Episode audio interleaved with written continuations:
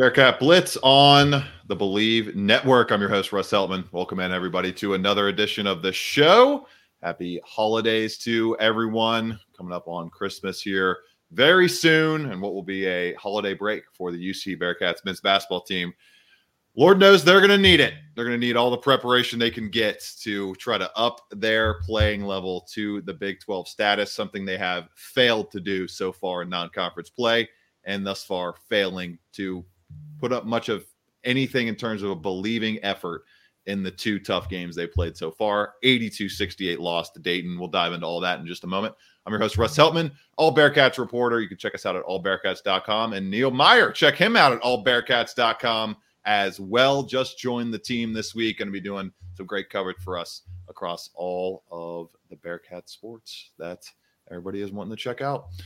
Before we get to that topic, got to talk about another loss in a big game for Wes Miller's crew and preview Merrimack before we get done with the show. But we're going to start with a flurry of transfer portal commitments for the UC football team over the weekend. And until then, though, we tell you all about Bet Online as all the major sports are in action this week with the college football playoff ready to kick off on New Year's Day. Bet Online is your number one destination for all your sports wagering info, including news for pro football, the NBA, upcoming fights, and NHL games this season. Head to the website today to get into the action and see all the updated odds for the week. Remember to use our promo code BLEAV, that's B L E A V, to receive your 50% welcome bonus on your first deposit. Bet online where the game starts. Neil, we got to start on the gridiron this week as Cincinnati got four, eh, five, four super impactful transfers, I would say, four notable transfers. Five, you could say so as well if you want to count the long snapper position as impactful. They've been very stable so far there throughout the last three or four years, and they get another one in terms of Indiana State long snapper Jaden Perry joining the fold. But let's look at the three defensive and one offensive additions over the weekend. You get Kye Stokes from Ohio State coming over at the safety position. A little bit of a known talent there, but a nice baseline of recruiting skill and acumen that he comes over from Ohio State with. George Gumbs, former New England, Northern Illinois defensive end, played pretty well in his first year as a defensive end after transferring over from the wide receiver position at Northern Illinois. Idaho cornerback Armani McLean. He looks very good, or I believe that's what, or Armani Arnold, excuse me, looks very good in his FCS action for the Idaho football team last year. Posted a 73.8 PFF grade. That would be very good if you can translate that to the Big 12. And then we also had Florida Atlantic receiver Tony Johnson, the first receiver commitment of this portal period for Cincinnati.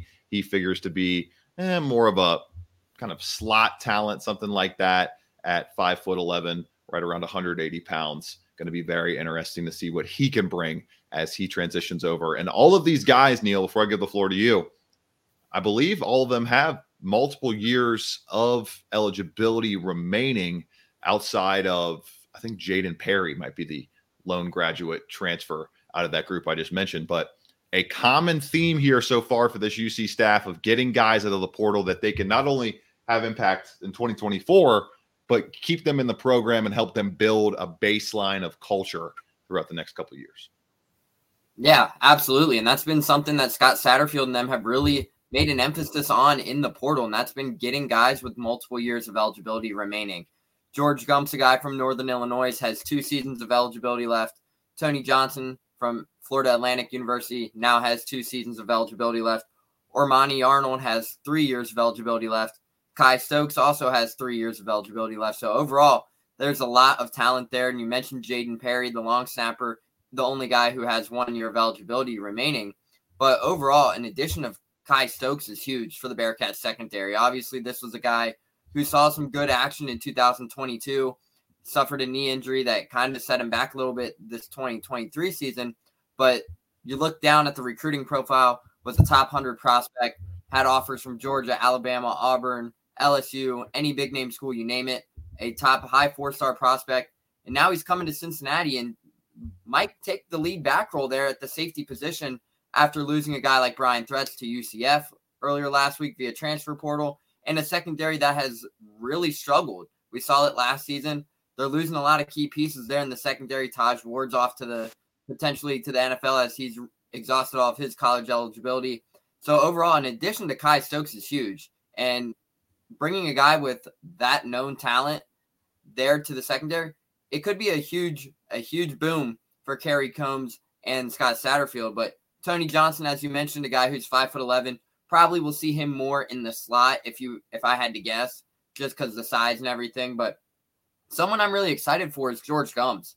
Obviously, we talked you talked about his transition from a wide receiver, six foot four, 250 pounds, transfer to a defensive end there last season, where he finished with 34 tackles, three and a half sacks, and two forced fumbles in his first year as a defensive end. And I mean, heck, I don't know, Russ, if you've seen it, but when the pictures he posted from his recruiting visit after his commitment, I mean, I don't think the guy has any body fat on him. Just looking at him, he has tremendous shape, great size, and could be an impact player right away for the Bearcats. George Gumbs going to be a very interesting guy to watch, kind of develop in in the Nick Nico Palazetti weight training system over these next few months, and a guy that that's got a lot of a long way to go in terms of technique, in terms of overall snap to snap acumen with the defensive end position. Just looking at it, I mean, he he was he struggled with tackling last year, which kind of is expected when your first year transferring from offense to defense you're not used to doing a lot of tackling drills throughout your high school career and throughout most of his his college career being at the wide receiver position. Posted 42.4 grade there last year. That greatly dragged down a 62.1 grade overall on PFF. But obviously, that can get a lot better over an offseason of time, an offseason of tackling drills, stuff like that. A player that we didn't mention, another Ohio State guy, and a guy, and a guy that committed earlier last week, kind of in between our shows, and it was in, in between the shows, it's tough to get all the all the information, all the news checked off, especially when we have our special guests in terms of player pre player interviews on this later show each and every week. We try to at least was Evan Pryor out of Ohio State. Obviously suffered a major injury last year, was in the running to maybe be a part of that running back rotation with TreVeyon Henderson and company, but just ultimately didn't have enough time and didn't have the kind of health window to allow that to happen. He should be an electric, electric player, was a top 15, top 20 running back on most major transfer portal rankings, Neil. And I think he's a great, great option and a potential diamond in the rough that UC finds to replace a guy like Myles Montgomery, who at this point, he's not going to be back with the team, given what they just added in Evan Pryor and, and how they're moving forward in that sense. So I think overall, when you look at the transfer portal right now, I believe 24 7 Sports had UC pegged with a I don't know if this was before or after the Tony Johnson commitment, but they were right around 15th nationally in overall transfer portal eh, ag- acumen aggregate player rankings when you look at the entire haul as it is right now, where I think they stand at about almost 10 transfers. We're getting there. Eight to 10 transfers have been brought in so far, including multiple along the defensive line now and Gumbs and Micah Coleman. So I think you're looking for maybe one to two more cornerbacks, maybe one more safety, and one more wide receiver, and you're starting to feel pretty good about how they plugged in the holes. And now it's about getting those guys in, especially those guys in with extra years of eligibility, and seeing what this coaching staff, which is ultimately the top thing that Scott Satterfield is going to be judged upon by the through the majority of his tenure here, is how well his coaching staff can take the talent they have at hand from the recruiting staff once their job is done and grow them into the best possible unit. We saw that work out very well offensively last year on the offensive line. Elsewhere, it didn't really happen. It didn't really happen a lot of, across a lot of other position groups in terms of week to week, month to month, improving each and every time you go out there. That has to get a lot better going into this spring ball, going into this fall camp, and just going into this offseason. This offseason of development has to really take hold for this 90 plus man roster they're going to be uh, able to mold over the next few months. Yeah, absolutely. And I mean, we talk about Evan Pryor. I think that was a great addition. I think what he will be able to provide there with Corey Kiner in the running game will be something that is going to be very electric for a lot of fans. Obviously, Evan Pryor was a guy who also battled an injury as well, but we saw what Corey Kiner was able to do last season. And then we also saw what Myles Montgomery Ryan Montgomery were able to do there, uh, complimenting Corey Kiner. But Evan Pryor coming in alongside Corey Kiner is going to be something that's going to be it's going to be pretty exciting to watch. We know the home run speed has been something Scott Satterfield has really elaborated on, and Evan Pryor back fully healthy is something that could be a substantial impact there. We've seen the speed that he has had through his recruiting times, all the way up through his uh, first few seasons at Ohio State before the injury, and it's going to be fun to watch. Behind those two guys, you have a whole offensive line returning. So I'm very excited for what Evan Pryor and Corey Kiner can bring to this Bearcats offense, especially behind an offensive line that's returning from a season ago. Russ Heltman, your host here on Bearcat Blitz. He's my co-host, Neil Meyer. As we wind down this football transfer portal look, UC currently ranked on 24-7 Sports with the sixth best transfer portal class, housing about seven transfers committed so far. And overall, nationally, they're sitting at 20th in the country. So pretty good, pretty good you would you'll take that right now if you're a Bearcats team coming off a three and nine season. That's a pretty good haul thus far, and obviously they're not close to being done yet. And there's still a ton, a ton of big names out there left in the portal. The names that they're going to be working on. We're going to work on a quick break here on Bearcat Blitz. Them, what do you know? Another big game, another loss for Wes Miller and the Cincinnati Bearcats. It's becoming too much of a consistent theme over these first three years of the Wes Miller era and obviously a ton of big chances to right that ship in the Big 12. But is there any reason to believe they will? We'll get into it after this break on Bearcat Blitz.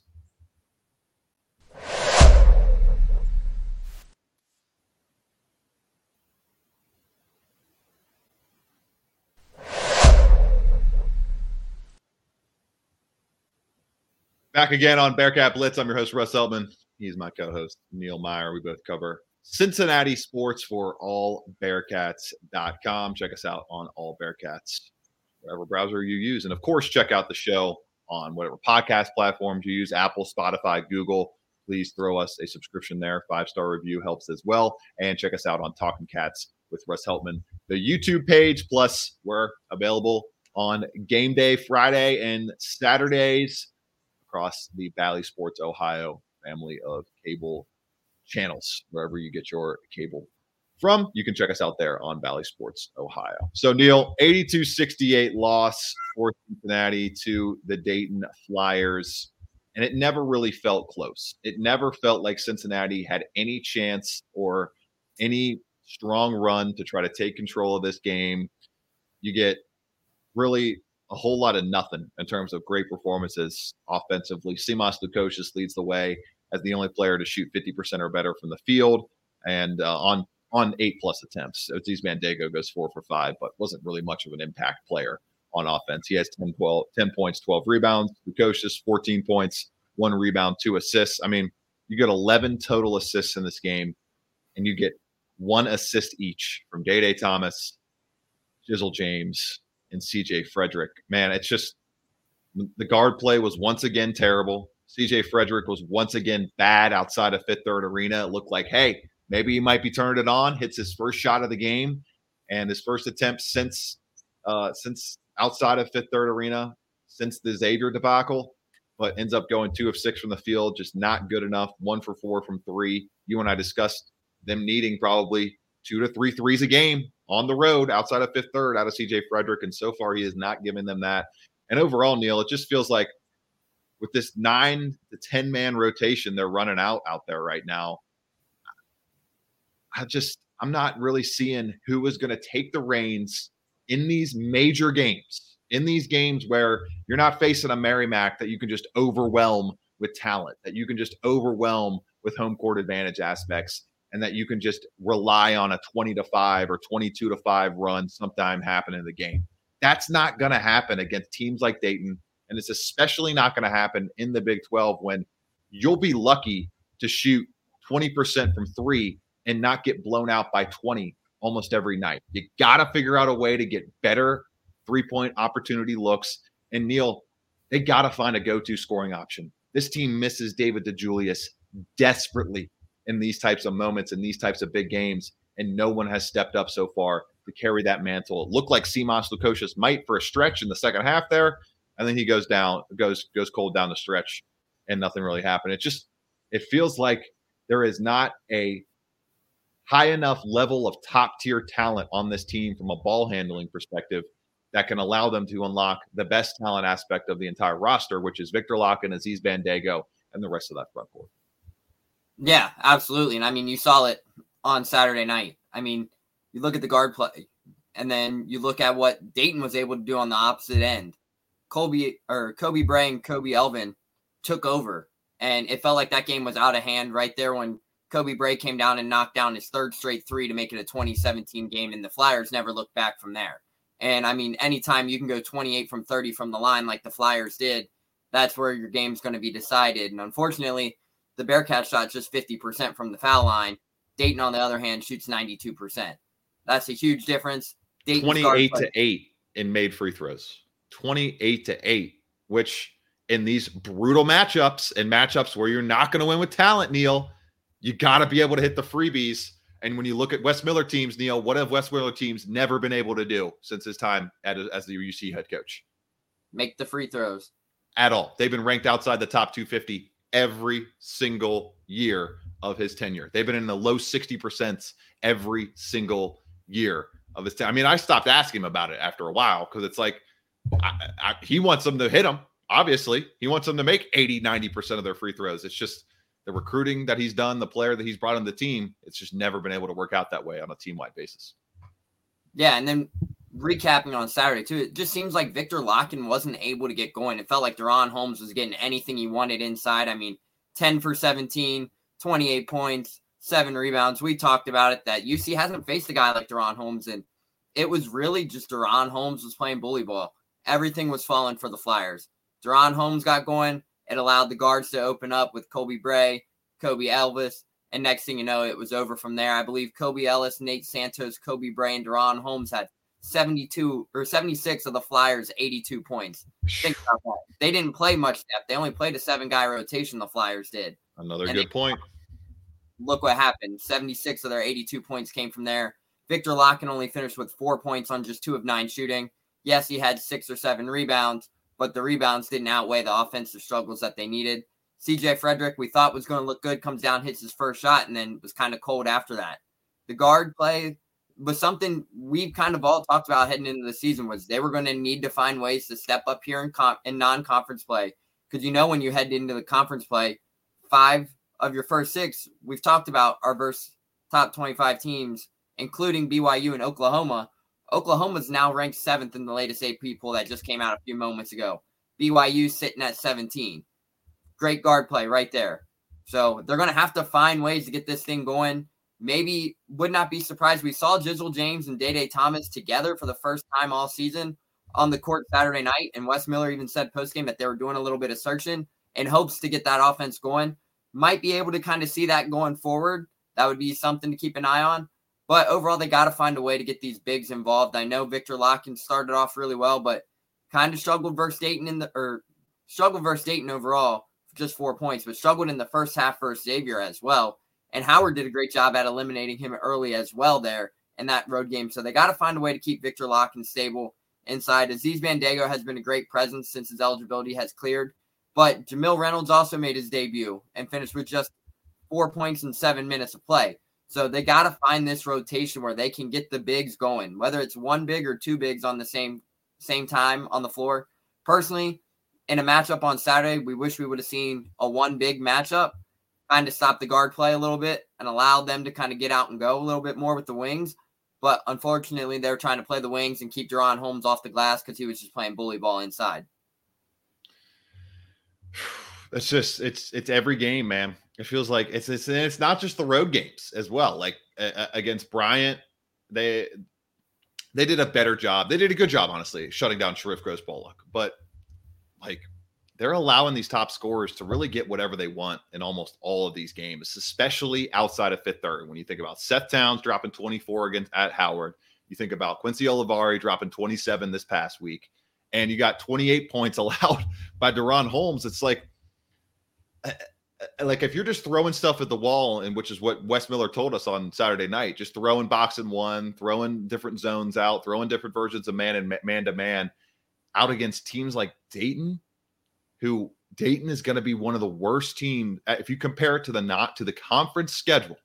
Dayton which has jumped up about 20 spots, but entering the game on KenPom was right around the mid 60s. Like that's mm-hmm. the worst amount of talent you're going to face at all in the Big 12, let alone with a tune-up game that against Bryant that you get to test things out on it before. It's going to be no tune-up game. It's going to be at Stillwater, Oklahoma, and then going to face a team that's not even that's on level with Dayton and having to face them maybe on the road in their pure home environment, which honestly, like it was embarrassing what we saw out of the UC fans on Saturday night. It was honestly embarrassing, Neil. Like they got completely outclassed. They were totally, totally outcrowded by the Dayton Flyers, who had to make the 45 minute drive down to Cincinnati. Like, man, it was uh, UC didn't give them a ton to cheer about. I'm I, get that, but overall, it was just a flat effort from everything see, whether the fans, the coaching staff, and the, and the, the team in general. And it's just it takes us to this point where Wes Miller's teams, the way he is conducting himself in these big games, you mentioned the shortened rotation for Dayton and the longer rotation for Cincinnati. I'm starting to notice that as a trend just overall. Cincinnati being an outlier in college basketball, where especially if Jamille Reynolds starts to turn it on here, you got to find a way to get an eight man rotation for these big matchups, Neil, especially down the stretch, especially in the second halves of games. You can't be mix. I don't think you it's going to work mixing in nine to 10 guys like they have over the past few years under Wes Miller. I just, I don't see that working. It has never worked for this program with Wes Miller here. And now he is 4 and 18 in games against Dayton, Houston, Memphis, Xavier, holiday tournaments, and the NIT in his career. 4 and 18. That is so, so, so bad. They have over double, Neil, as many losses to teams outside the top 100 in KenPom and Wes Miller's tenure as they do wins against teams in the top 75 in KenPom and Wes Miller's tenure. I love what Wes is building. I love covering him as a coach. I love just everything that the program has been vibes wise, just day to day since he took over the team. But at some point, these wins have to start coming and they have to start coming in bunches. This is Cincinnati basketball. This isn't Memphis. This isn't Xavier. This isn't Dayton.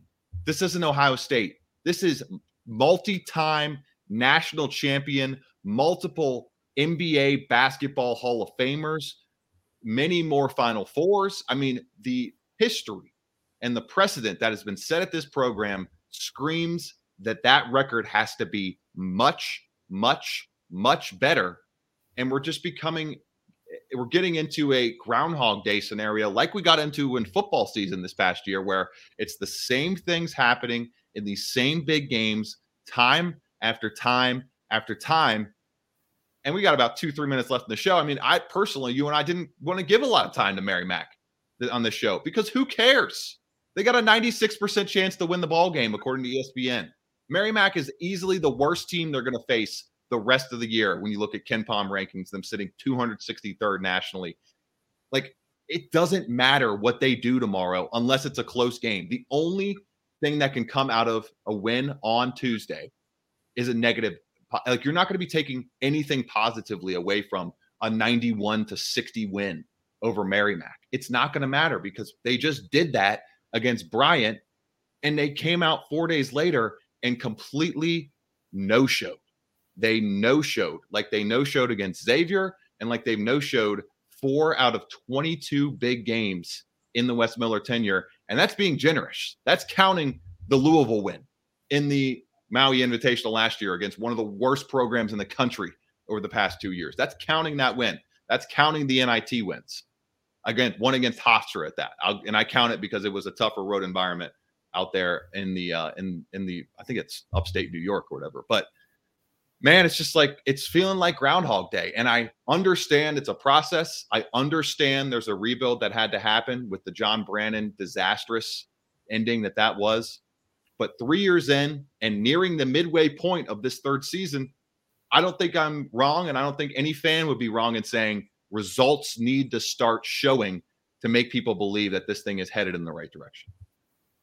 Yeah. And then you mentioned obviously the local rivalry games. I mean, you're looking ahead this Big 12 conference play. You talk about the rotation. Looking at a team like Kansas for a prime example, KJ Adams, Kevin McCullar, Hunter Dickinson, Dajuan Harris, they're going to have to find a way to really hone in on those guys. If they struggle with DaRon Holmes on Saturday night, yes, he was the preseason A10 player of the year. Just imagine what Hunter Dickinson is going to be able to do. Obviously, everyone knows he was the number one player in all of college basketball last season outside of Zach Edey. But overall, Hunter Dickinson, if they just allow them to get to the interior defense, get right to the rim, Hunter Dickinson will have a field day versus the Bearcats at the end of January. And that's something that Wes Miller has mentioned. They really got to find ways to tighten their interior defense up as they collapsed and whatnot on Saturday night. But man, they have to find a way to get these wins and bundles here as they get ready to start Big 12 play. Yes, Merrimack is another game on the schedule and they will prepare as usual. But these last three non conference games should be easy wins for the Bearcats. Mary Merrimack, Stetson, and one more to end out the non conference slate.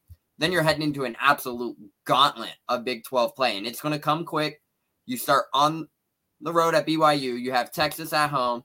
It's going to go from there. It's going to be a gauntlet. So the Bearcats need to tune these things up here in the last three games, really find out their rotations, what they're able to do there, whether it's shorten the rotation or split minutes some more. We saw Ody Oguama's minutes kind of trimmed on Saturday night a little bit, but they have to find a way to get collectively as a group and come together for these last three non-conference games and build quite the bit of momentum heading into Big 12 play at the start of January.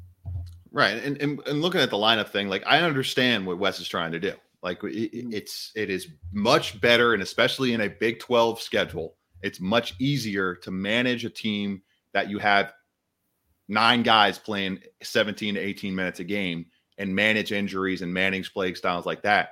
But there have not been nine players so far that have shown that they deserve 18 to 21 minutes per game in a Big 12 schedule. The talent has just not shown to be that stuff thus far. Now, maybe the talent continue out continues to elevate. They've taken on the chin this year. It's another rough season, and you get in a couple more four stars next year. You get in a, a premier transfer next year, and you have the talent level that you need to compete overall and be able to run a system like that. But all I can do is is operate with the results that are given to us. That's all we can do, Neil. And they've been terrible so far in the games that matter. They've been terrible, just flat out terrible. Four and eighteen record in games that have a big connotation to them, and it's just not good enough so far. They have to figure out a way to get more consistent in those environments and be able to show up in these big game environments. They've only done it four out of 22 times so far. Quick preview of Merrimack before we close out the show on Bearcat Blitz.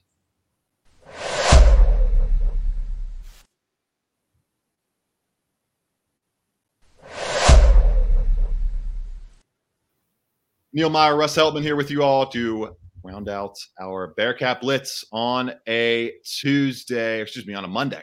Monday here, December 18th, 2023. UC eight and two on the season. They enter this game, Neil, ranked, I think, 30th, 36th in KenPom, 37th in KenPom, hmm. to Merrimack's sitting at well, right around 263rd. This is the worst team UC will play for the remainder of the regular season. So they better get their licks in on this one because they're not going to get any more cupcakes the rest of the season. 332nd ranked offense by adjusted efficiency and 132nd on defense. For me, it's really going to come down to Jordan Derkack. If they can shut down Jordan Derkack just like they were able to shut down Sharif Gross Bullock a couple weeks ago, then I don't see, or last week, excuse me, then I don't see how this offense and this team, which is largely driven by Derkack, is going to be able to do anything. He is number one in the NEC with a 32 point, excuse me, 31.4% usage rate on the year. I just I, I don't see how if they shut him down, the the Merrimack Warriors are going to be able to fight their way to any kind of respectable result in this game. Coming into it, averaged at 16.9 points, 6.7 rebounds, 2.9 assists. One of the top free throw players in the country, so he hunts contact very well. Does not shoot it very well. If Bearcats can force Merrimack into a lot of long jump shots, keep them away from the rim like they should be able to with their superior length, considering Merrimack has no players. Another team you're playing with no size, no players six foot seven or taller. I mean, this should be a 20 point victory for the Bearcats. Yeah, absolutely. And obviously the size is the key advantage here, but Jordan Derkack is a guy who's going to hunt contact. And if they foul every time they get to the rim like they did last Saturday versus Dayton, Derkack could have a field day. So they have to not allow him to get to the rim and attack, but they have to utilize their size advantage here, especially with guys like Viktor Lakhin Ody Oguama, Jamille Reynolds, and Aziz Bandaogo. Gonna be an interesting one. Neil and I will be there at Fifth Third Arena, 7 p.m. on Tuesday night. Come say hi if you'd like.